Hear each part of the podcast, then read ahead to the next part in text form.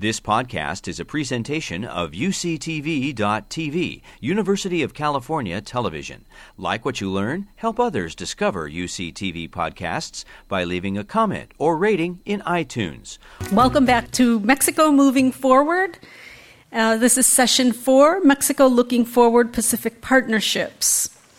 Just to give you an idea about this session, closing out this day long symposium, which will look beyond North America to nations in Asia and across the Pacific. The session will examine how the economic ties between Mexico and Asia can be strengthened, and Professor Gordon Hanson will serve as the moderator. I'll tell you just a little bit about our panelists and moderator, and then we will move into the discussion section. Gordon Hanson is a professor at UC San Diego. He holds the Pacific Economic Cooperation Chair in International Economic Relations and is the director of the Center on Emerging and Pacific Economies and co director of the Policy Design and Evaluation Lab. Arturo Sarukhan served as a career diplomat in the Mexican Foreign Service for 20 years and held numerous positions in the Ministry of Foreign Affairs. He worked at the Mexican Embassy in the United States during NAFTA negotiations and was later appointed Mexican ambassador to the United States. Susan Shirk is a professor at UC San Diego, she's a chair of the School of International Relations and Pacific Studies 21st Century China program. She founded the Northeast Asia Cooperation Dialogue and has authored numerous publications on Chinese education, economic policy making, political leadership, and foreign policy. And we've added another panelist who is graciously stepping in for uh, Luis Téllez, who could not join us today. Carlos Elizondo spoke earlier today. He's a professor at el Centro de Investigación y Docencia Económicas. Elizondo began as professor and researcher at CIDE before becoming director in 1995. In 2004, he served as ambassador and permanent representative of Mexico to the Organization for Economic Cooperation and Development before returning to CIDE in 2006. So I'm very excited about this panel because we have a group of seasoned scholars and diplomats to help us think about where Mexico is going and where, in particular, the U.S. Mexico relationship is going. Uh, now, uh, with NAFTA at 20, uh, the, the U.S. and Mexico look at each other as, as something like an, an old married couple, right? And they're try, trying to figure out where exactly is this, um, is this relationship uh, going. And there's a concern that a bit of the romance is gone. Uh, when the three presidents got together recently, President Obama didn't even spend the night in Mexico. Um, uh, so it, it, it, gives you a sense that uh, some of the spark uh, might be missing. So as, as we, as we look forward, you can, you can think about uh, uh, two possible paths. One is that Mexico and the United States choose to live separate lives. Um, with Mexico looking to the south, trying to engage Peru, Colombia, Chile, other partners in, in Latin America in, in stronger uh, trade ties. Uh, the United States has already sort of cast its bet in that direction with its pivot toward uh, Asia. But another possibility is that the United States and Mexico choose to, to fortify their relationship. Um, uh, eh, business in the two countries is kind of placed a bet in that direction. You look at the North American auto industry, which is truly North American today. You look at commercial aircraft production in the region, which is truly North American. Business is seeing North America as an entity that competes in uh, the global economy. So, uh, to start our discussion, um, I wonder um, uh, if uh, Ambassador uh, Sarukhan if you could give us a sense of how Mexico sees uh, the United States today. What is Mexico seeing? Uh, how does Mexico see the U.S. in terms of what it wants from that bilateral relationship? Well, f- first of all, it's, um, it's a great pleasure to be back at uh, UCSD.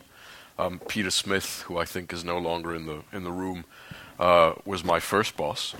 Um, when the Ford Foundation put together the U.S. Mexico Bilateral Commission on the future of the bilateral relationship. Remember, this was in the 80s when we were on the cusp of probably the worst period of the Mexican U.S. bilateral relationship. We had just gone through Camarena and the murder of Camarena in Mexico, and we had just been at loggerheads with one another um, when Mexico's most important foreign policy priority clashed with, if not the most important policy prior, foreign policy priority of the Reagan administration, certainly the most important component of his hemispheric vision, which was also Central America. So, you know, the 80s were a very bad moment in the bilateral relationship.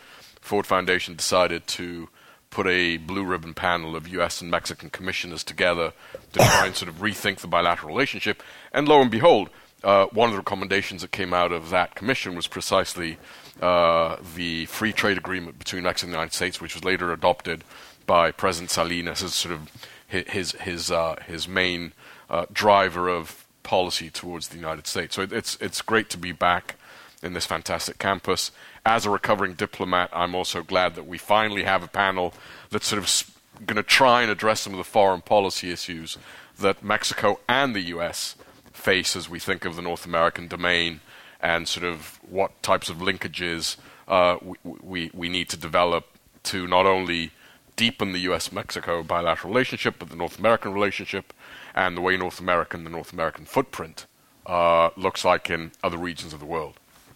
Um, I know we're on the beautiful Pacific, but I, I will try and uh, provide for a, l- a larger scope of, of where I think Mexico needs to look at uh, as, as it uh, tries to uh, revisit its role in, in, in, the world. The question uh, of what, what does Mexico want or what does Mexico seek from its relationship with the United States? Um, this isn't going to sound too kosher because I've spent the last six years of my life trying to develop and deepen and widen that relationship. But I think there's no bilateral relationship more important for Mexico than the relationship with the United States. And I think that as has been evident in some of the panels uh, that have preceded this one, there's a growing understanding in Mexico, certainly, still not where I would like to see it in the US, that these two countries are uniquely important to each other's well being, security, and prosperity. Um, if you look at the polls that have been put together by the Chicago uh, Global Affairs, the Council of Global Affairs, uh, Global Affairs Council of Chicago and CIDE, um, increasingly Mexicans are very sanguine about their relationship with the United States and the importance of that relationship. And I think that bodes well. Um, at the same time, I think there's some very structural, very important structural challenges that both countries need to face as we deepen and widen that relationship. Uh, there are many ways you can do this. You can use the traditional bilateral approach between Mexico and the United States. You can seek to build it via the regional trilateral approach with our Canadian partners. You can seek to develop it by linking the Pacific Alliance and Mexico's efforts to retinker its vision towards Latin America.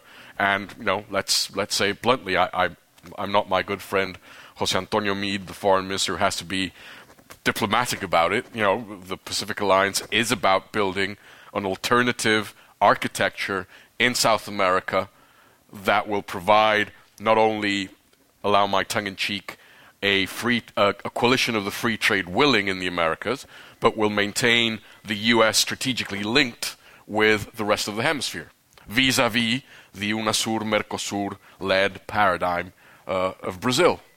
Um, and Mexico can also develop this footprint as it looks to Asia Pacific, whether it's via the TPP or whether it's via some of the bilateral enga- increasing bilateral engagement that we're seeing, particularly with China, as both countries have sort of left behind the years of great discomfort and skepticism over everything from the trade relationship to how both countries could engage on relevant multilateral global issues.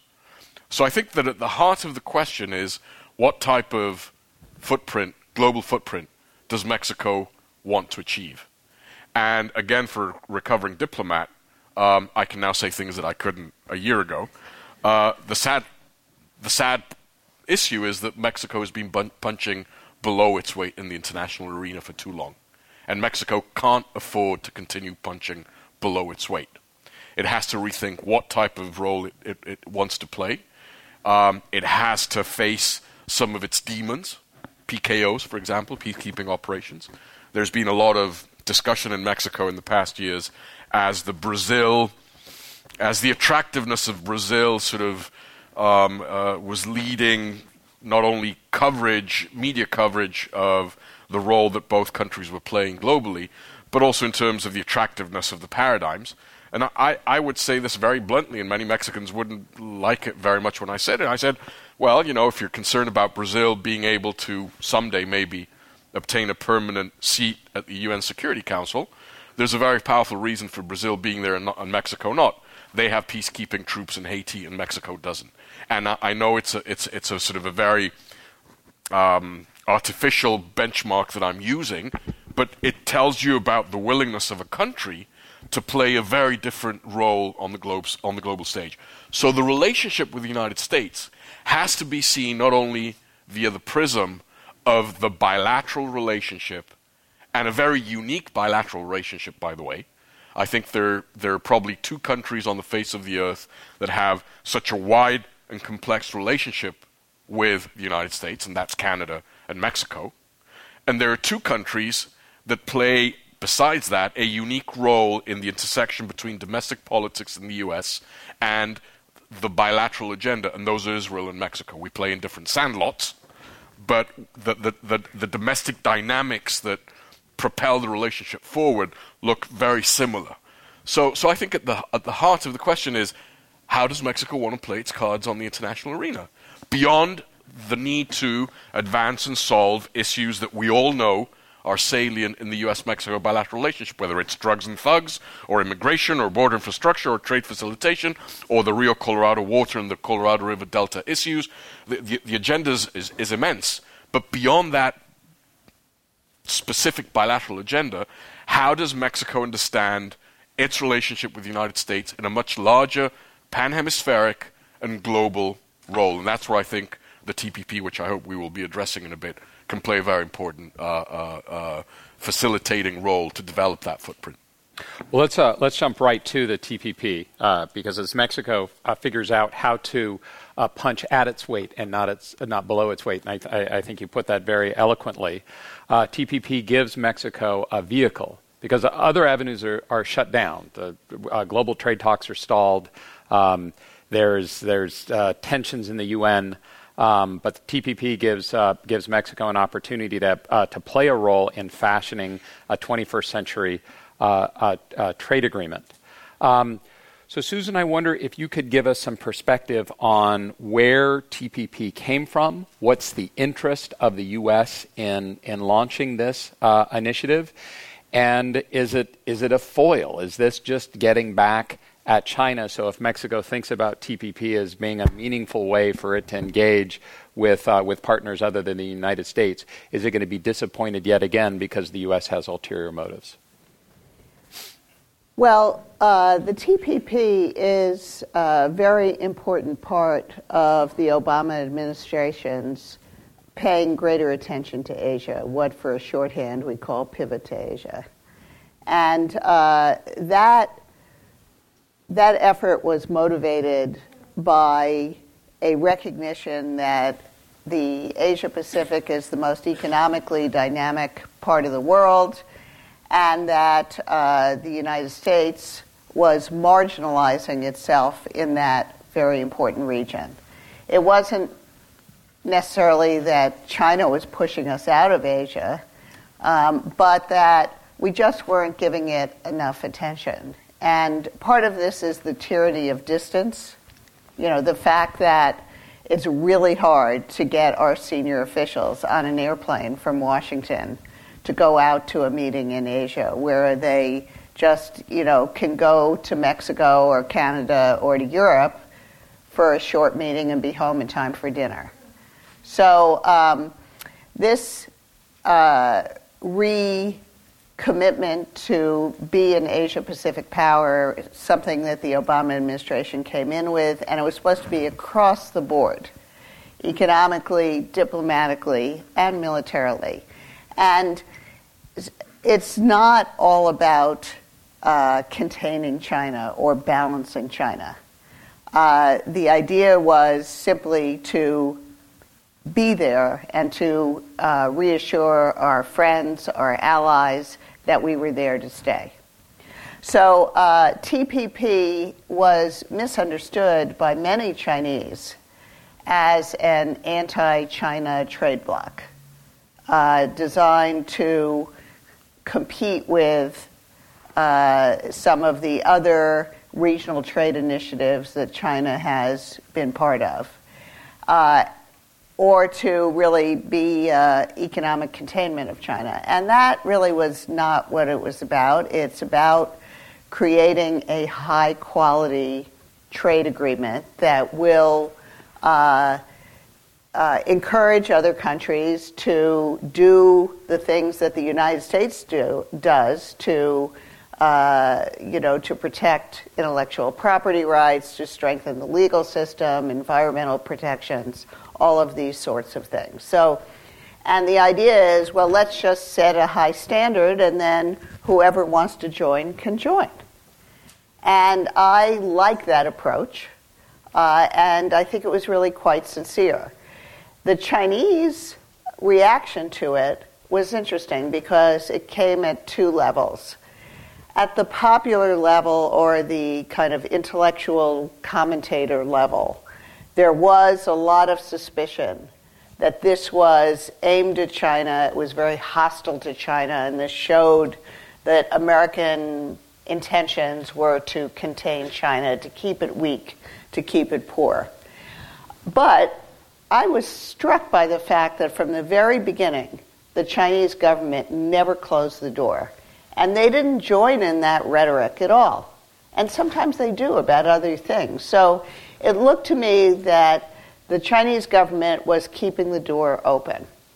And with the now with the initiation of a third wave of market reforms, there is uh, quite an interest in TPP, as well as the bilateral investment treaty, uh, government pro- procurement agreement, international trade uh, regulation that will force China to do things that are hard for China to do, but that many of the uh, economists and economic officials believe that China needs to do in order to be truly competitive in the global economy and to get out, avoid the middle income trap, and really get to be a very successful economy.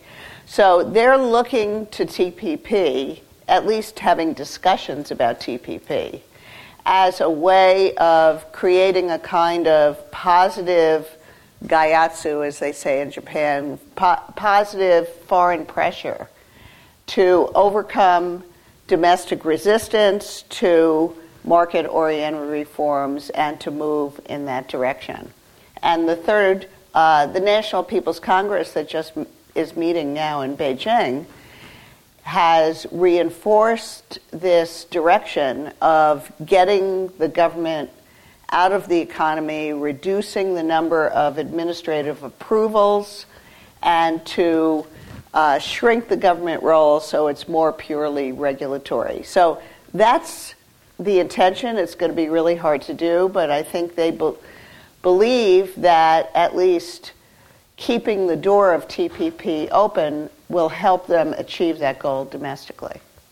So it's interesting you uh, you mentioned this this notion of a high quality uh, uh, trade agreement. Mm-hmm. Um, Carlos, I, I, wonder if you could give us some, some insight as, as Mexico looks at the various options it has on the table between the Pacific Alliance, TPP, uh, other possible negotiations, trying to, trying to engage Europe more fully. Certainly, one of its objectives has to be diversifying its exports. Uh, Mexico imp- only imports 50% of the goods it imports from the United States, but it sends 80% of its exports to the United States.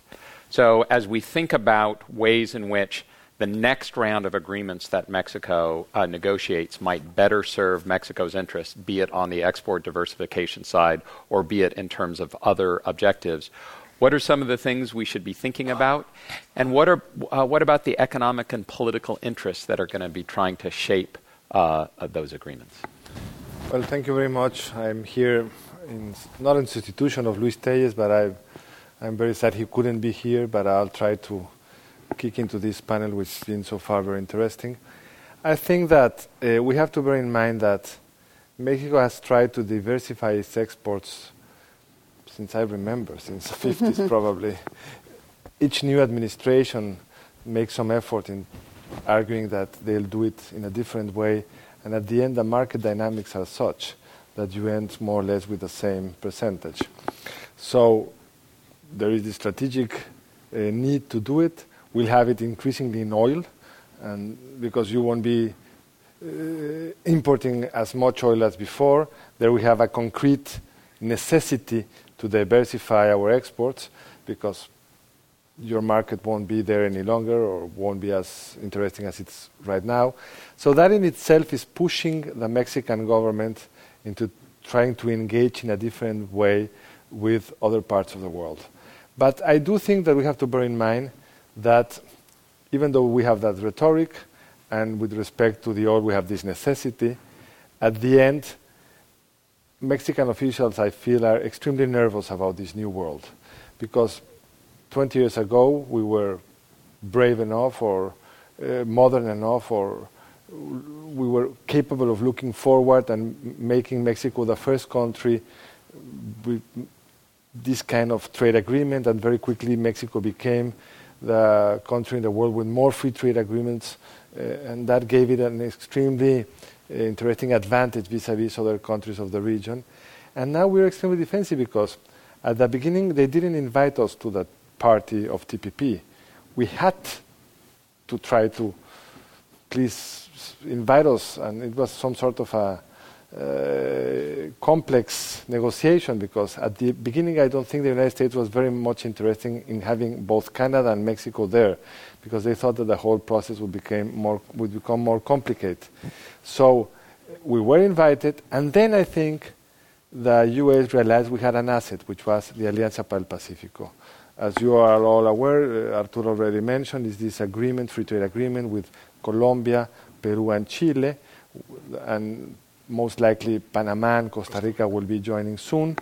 This is very different agreement from Mercosur because it's extremely pragmatic, contrary to the idea of having a large uh, set of objectives where you'll be not only trading but doing lot, many other things. In the case of Alianza para el Pacífico, it has only one objective, explicitly, which is exchange of goods, services, and people, uh, opening the borders. And you, need a, you need to have already a free trade agreement between the, all the countries involved, and that's why Panama is currently negotiating a free trade agreement with Mexico in order to, to be invited to the party.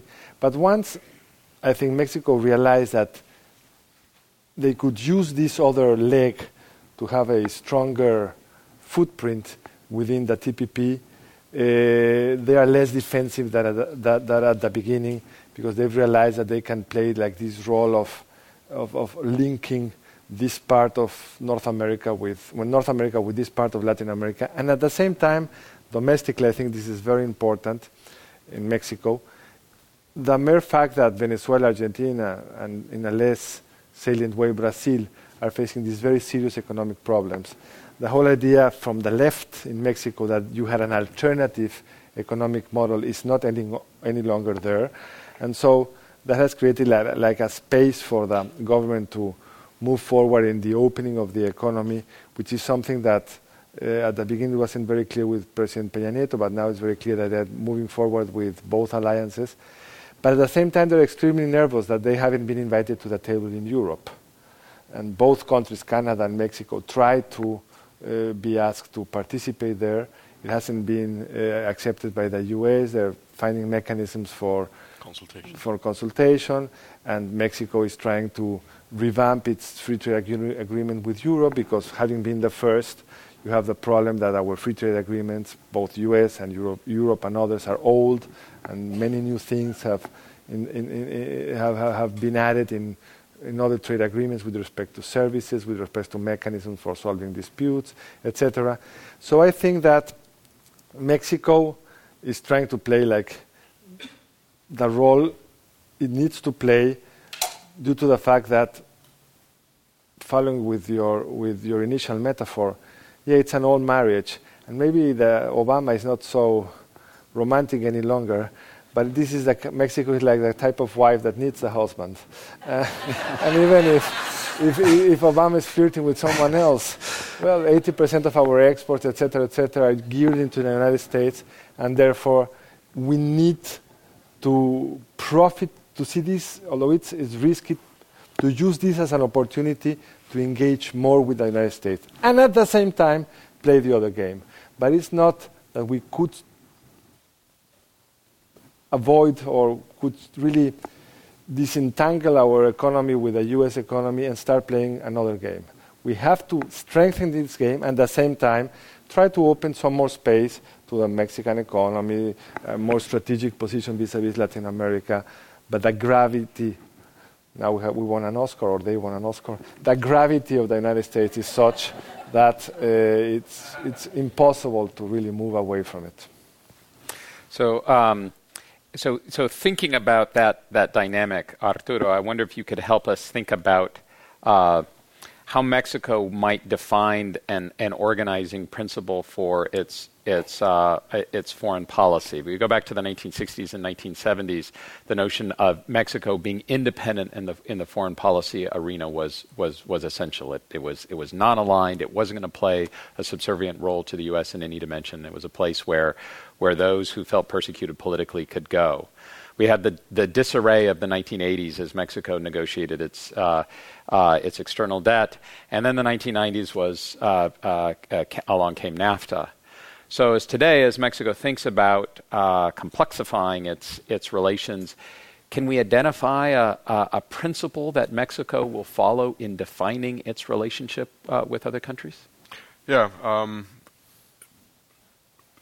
the challenge that I think Mexican foreign policy in general faces, and foreign policy elites in Mexico face, is that they're sort of caught in a time warp. And, you know, I have to say that obviously, as a son and grandson of conflict refugees on both sides, who came to Mexico in the 30s because of Mexico's very generous asylum and refugee policy, I say this with a certain degree of, of uh, sort of anxiety and caution. But I, I, I, think, I think that the greatest challenge is how Mexico transits from understanding its role in the international arena in a way in which the world no longer exists.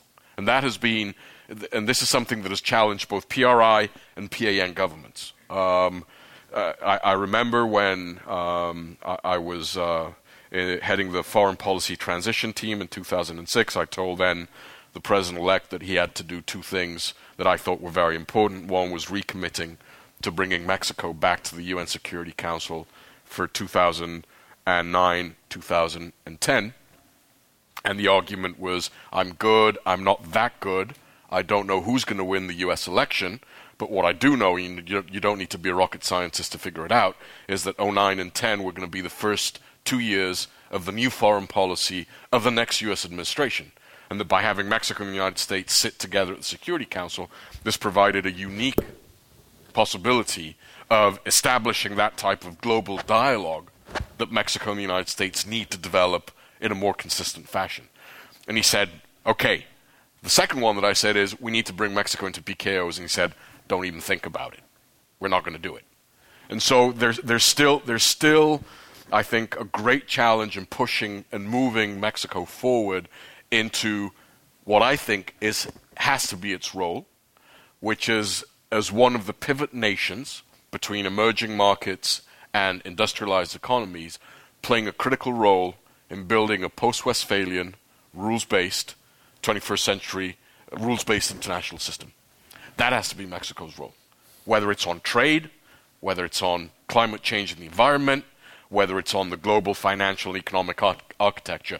That has to be Mexico's role. And this is where, again, I think T- sort of we start with TPP, we come back to TPP. Why? Because TPP, it, it, TPP allows you to do a lot of stuff together simultaneously. NAFTA was a 1.0 free trade agreement. As Carlos has said, NAFTA, when we negotiated NAFTA back in 93, um, it was the gold standard. It was the first ambitious, holistic, free trade agreement, not only of its kind, but between a developing and a developed and industrialized nation. And so it became the standard by which every single free trade after that was developed. The problem is that the global economy has changed dramatically since 1993.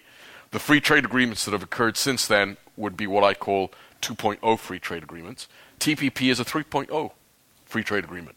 It's the new. It's going to be the new gold standard on everything from IPR to environmental issues to state-owned enterprises. This is the new standard for international trade. And so, number one, the TPP will help us modernize the NAFTA edifice without, by the way, renegotiating NAFTA. And by doing something that our lover or our sort of the, the Carlos was using the wife and the husband, sort of something that, that the United States has not wanted to do and has been unwilling to do, which is to unequivocally and wholeheartedly embrace NAFTA and North America as the, the basis of its future competitiveness. And again, I know we're on the we're watching we're, we're, we're seeing the Pacific from the terrace. But if there's anywhere the United States needs to pivot to, it's not Asia, it's North America. Because North America is where the future competitiveness and strength of this country and its two partners will come from. And that's why TPP again is so powerful. Because if, if, you look at, if you look at our trading relationship, Mexico has a 21st century trading relationship with the United States in a 20th century framework, NAFTA, and something that we, I know all of you suffer on a daily basis, with 19th century infrastructure. TPP allows you to modernize that framework, bring it up to these new standards.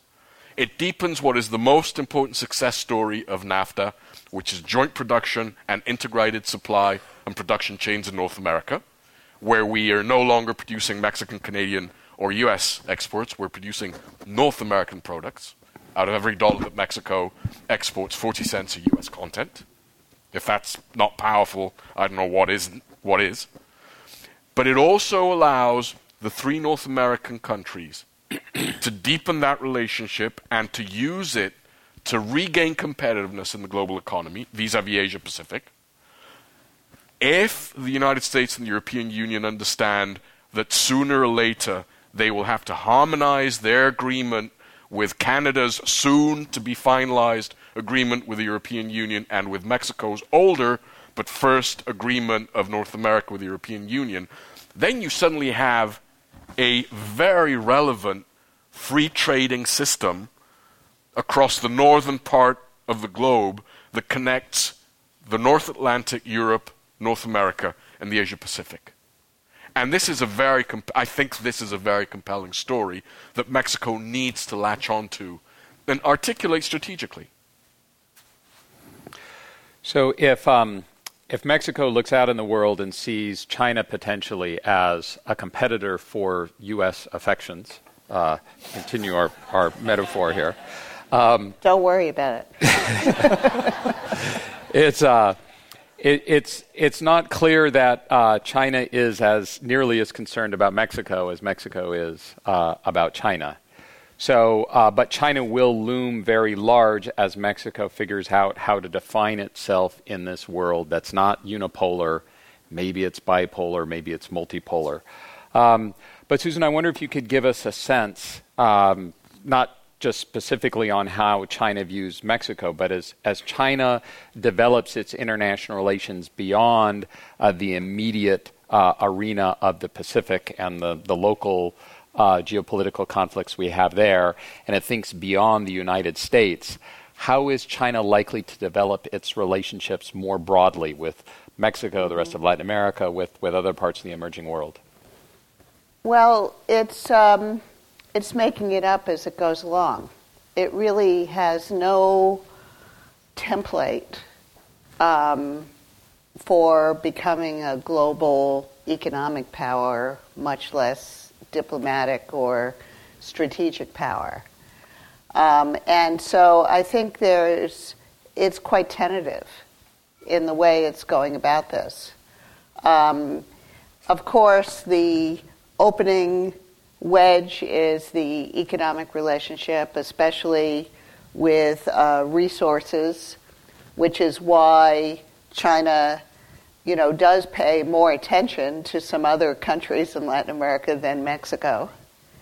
Um, and but it's not just resources; it's also markets for its manufactured goods, and um, but then there are a lot of question marks about, you know, for example, will there be a military arms sales relationship that follows? You know, certainly there are plenty of um, military industrial companies in China that would love to start selling more, exporting more equipment? Will they build on these economic and diplomatic relationships to uh, to uh, sell military equipment? Of course, the other thing is once they nurture the diplomatic relationship, what do they want to do with those diplomatic relationships? Um, in the past, it was all about Taiwan. In the past, it was just a competition with Taiwan diplomacy to uh, have countries support their point of view that there is just one China and Taiwan is part of China. Um, and now there's a kind of truce, which is a very positive thing between Taiwan and China not to compete by buying diplomatic support for one another. So that's that's very good, and we hope that will be long lasting, uh, even after uh, Ma Ying-jeou leaves the presidency in Taiwan. But what what else does it want to do? You know, there's a very primitive kind of Chinese diplomacy, which is about its core interests you know, supporting Chinese positions on maritime territorial disputes, on Tibet and Xinjiang, you know, what it defines now uh, as its core interests. And that would be, you know, uh, then you start really creating a, a kind of Cold War type situation in which the United States and its allies, not so much on Tibet and Xinjiang, where everybody recognizes them as part of China, but in the territorial disputes with uh, Japan and in the South China Sea, um, you know, the United States, Japan, Korea, our allies will stand on one side, and China will try to uh, kind of buy diplomatic support on the other side. There has been, uh, there was a really interesting essay that Yan Xuetong, one of the most uh, controversial and interesting academic international relations scholars, Ken Waltz, PhD at uh, at Berkeley, who has very um, realist views of international relations. Um, he's now saying that China should use its market power to um, uh, to reward the countries that will befriend it and to punish the countries that are critical of it. And we've seen a little bit of that in Asia with um, rare earth exports, um, and in the Philippines, um, I forget what uh, they're not buying Philippine, I don't know, I can't remember what it is, but there's this kind of um, uh, very mechanical, uh, coercive sort of use of trade to uh, get countries to stand on their side. So, you know, as I say, it's a little early to see exactly how this is all going to turn out, and I think it's good that China's taking being quite cautious and taking um, small steps to figure out exactly what it wants to do with these diplomatic relationships. I might mention one last thing, which is that, uh, and I think this is pretty good actually. China is building a navy that a great power, you know, that they think a great power should have. So they're really developing their navy now, and one of the reasons is not just it's not just about Taiwan now. It's about protecting Chinese trade all over the world, but it's also about building hospital ships and other types, um, big ships to evacuate civilians in crises, to join in relief efforts when there are natural disasters. And a lot of the expansion of their Navy uh, is those kind of more positive uh, uh, motivations to show China's presence, but to do it in a constructive and positive way.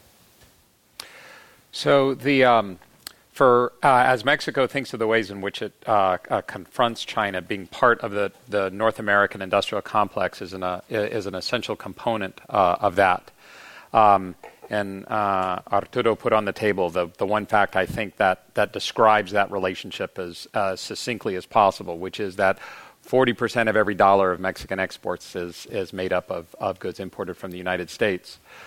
So, Carlos, as we think about um, uh, Mexico's further industrial development.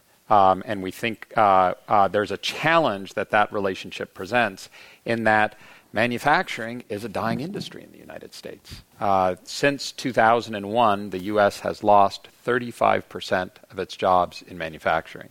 Now, it's, able, it's been able to keep output somewhat steady because it's been replacing workers with machines, uh, but manufacturing is not, is not a growing sector.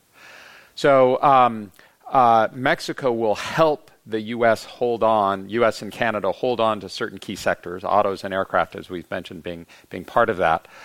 But how does how does Mexico think about uh, an industrial development strategy, uh, be it through trade agreements, be it through other mechanisms, in a world where the U.S. is no longer that manufacturing powerhouse that it was at the time that uh, that NAFTA was negotiated?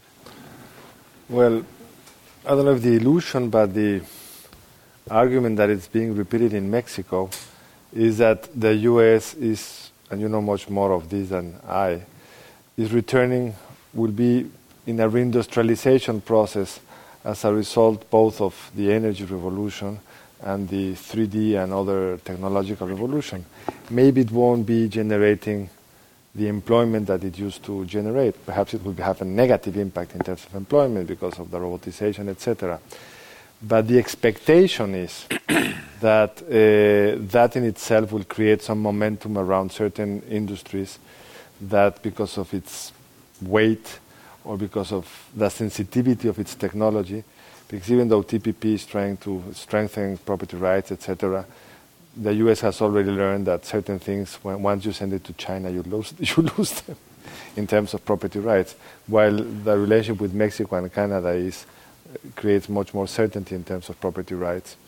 Uh, the expectation, I think, is that thanks to the, our own energy revolution, the fact that we will be opening gas, etc., which was discussed in the previous, in the previous table, in the previous, previous session, we should have like more more both the US and Mexico and Canada as a result of it will have like a the capacity to regain certain uh, weight in certain areas that had been lost in the past.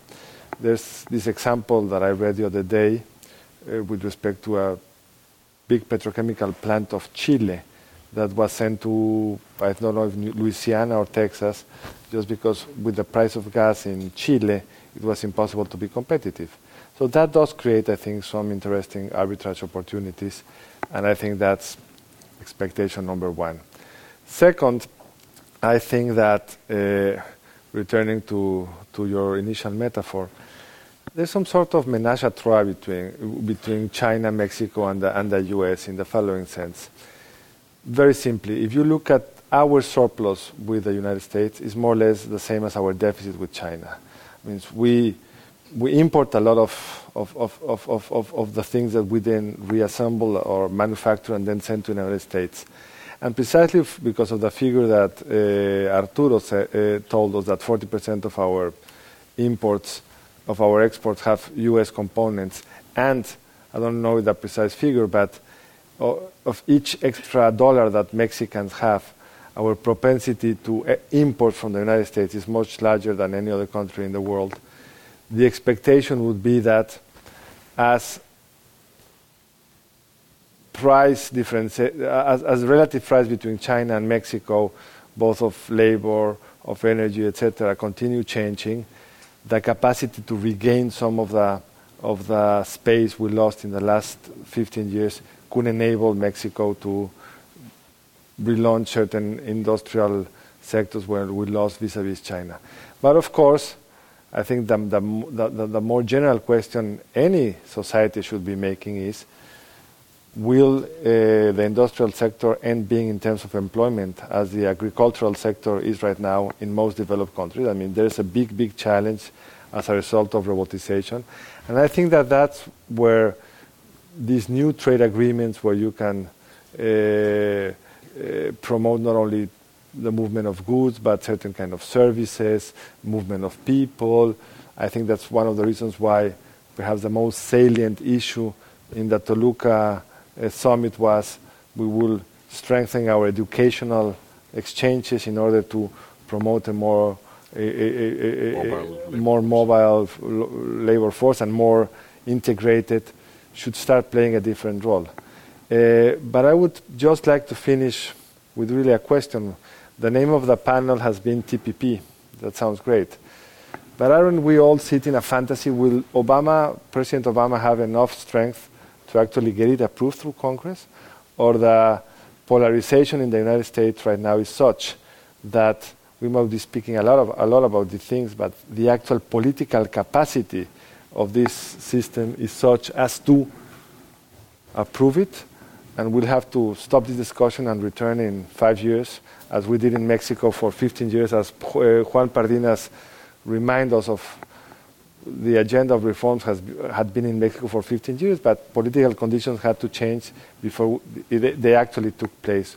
So I don't know how much we are putting the, I wouldn't say the, the oxen, but the donkey in front of the cart, because maybe things aren't moving in the direction that we think they might and, be. And let, let me very quickly jump in on Carlos's remark on TPA because I, th- I think for those of us who've been in Washington long enough or who watch Washington closely, the president isn't going to get TPA before the midterms. That in and of itself will push back the original TPP uh, completion date by at least six or seven months into next year. That will also complicate a couple of issues which the U.S. has been trying to nail down especially on agriculture with Australia, New Zealand, and uh, Japan, and some IPR issues and environmental issues with most of the other negotiating parties. And the problem is then you run into the chicken and the egg because a lot of the countries won't put their final bids on the table if, if they're not if they're not sure that the U.S. will obtain TPA because they're not willing to, to, to, to lay it down on the line if Congress then can nitpick the agreement because the president doesn't get TPA. So, so th- this this is a very and paradoxically, um, I, I, don't know if the, the, gods were wishing to punish us all. The you know I think the decision to send Senator Baucus to uh, uh, to China as the new uh, U.S. ambassador at the same time deprives the, it gives the U.S. a new ambassador, but it deprived the president of the senator who put the bill for TPA on the table. So you've you've gained an ambassador, but you've lost your TPA uh, quarterback in the Senate. So so th- this this whole issue of TPA and how this is going to play out politically will have a very important direct bearing on TPP.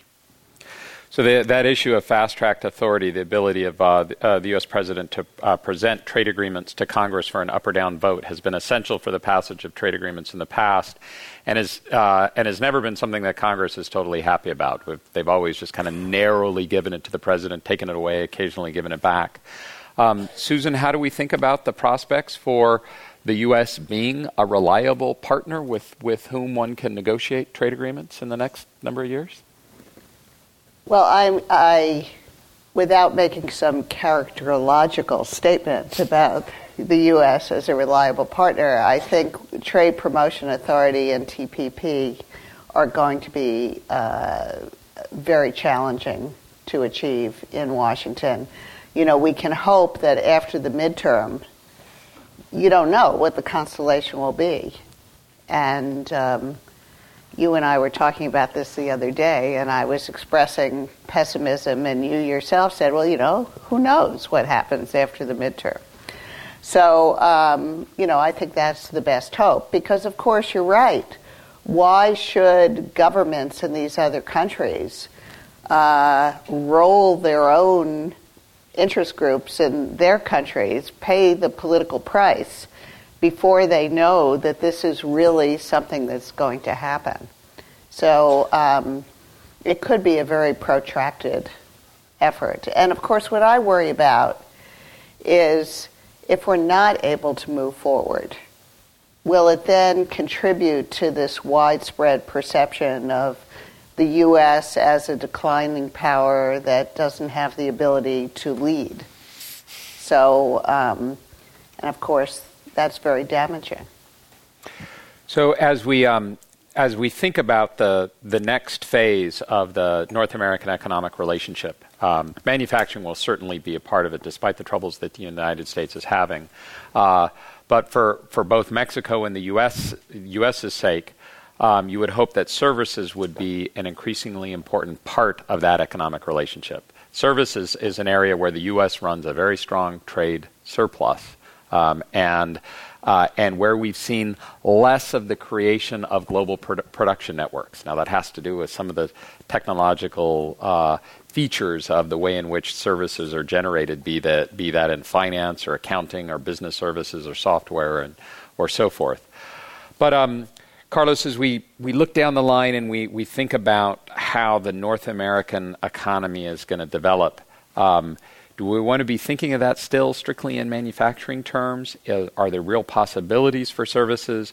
Are there things that Mexico can be doing concretely to diversify um, its, uh, its production base as it conf- uh, confronts uh, the global economy? I really don't know.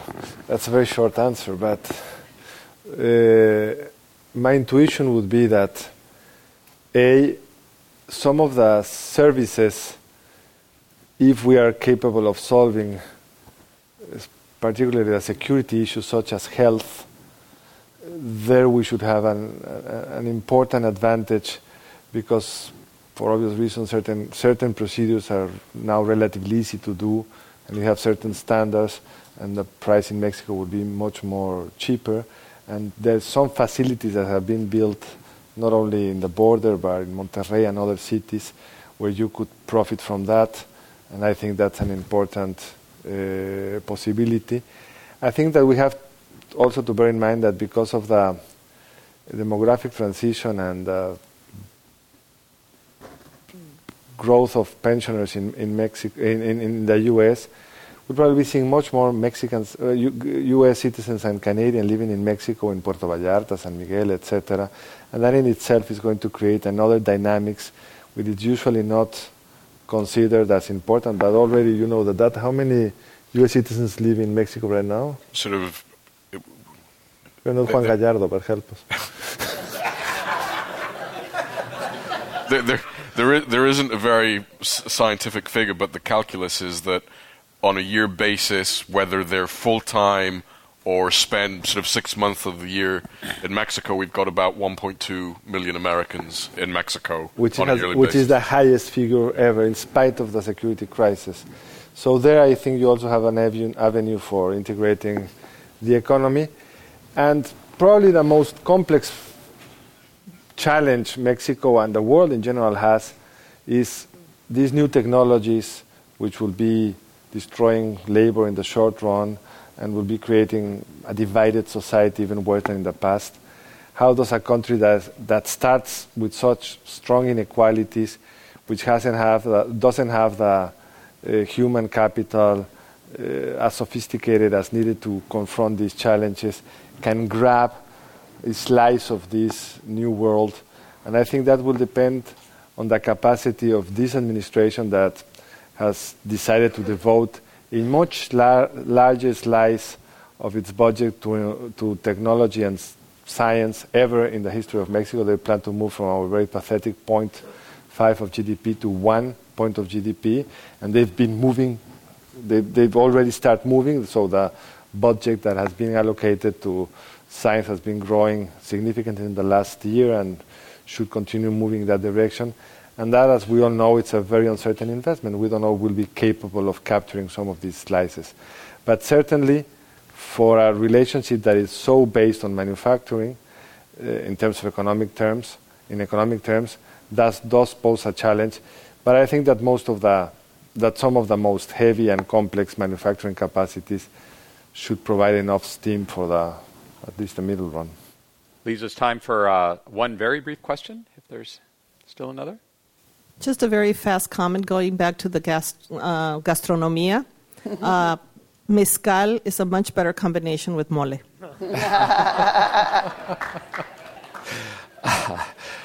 um, on that note, uh, uh, please join me in, um, in thanking our panelists. This has been uh, a great discussion. You've been listening to a podcast by University of California Television. For more information about this program or UCTV, visit us online at uctv.tv.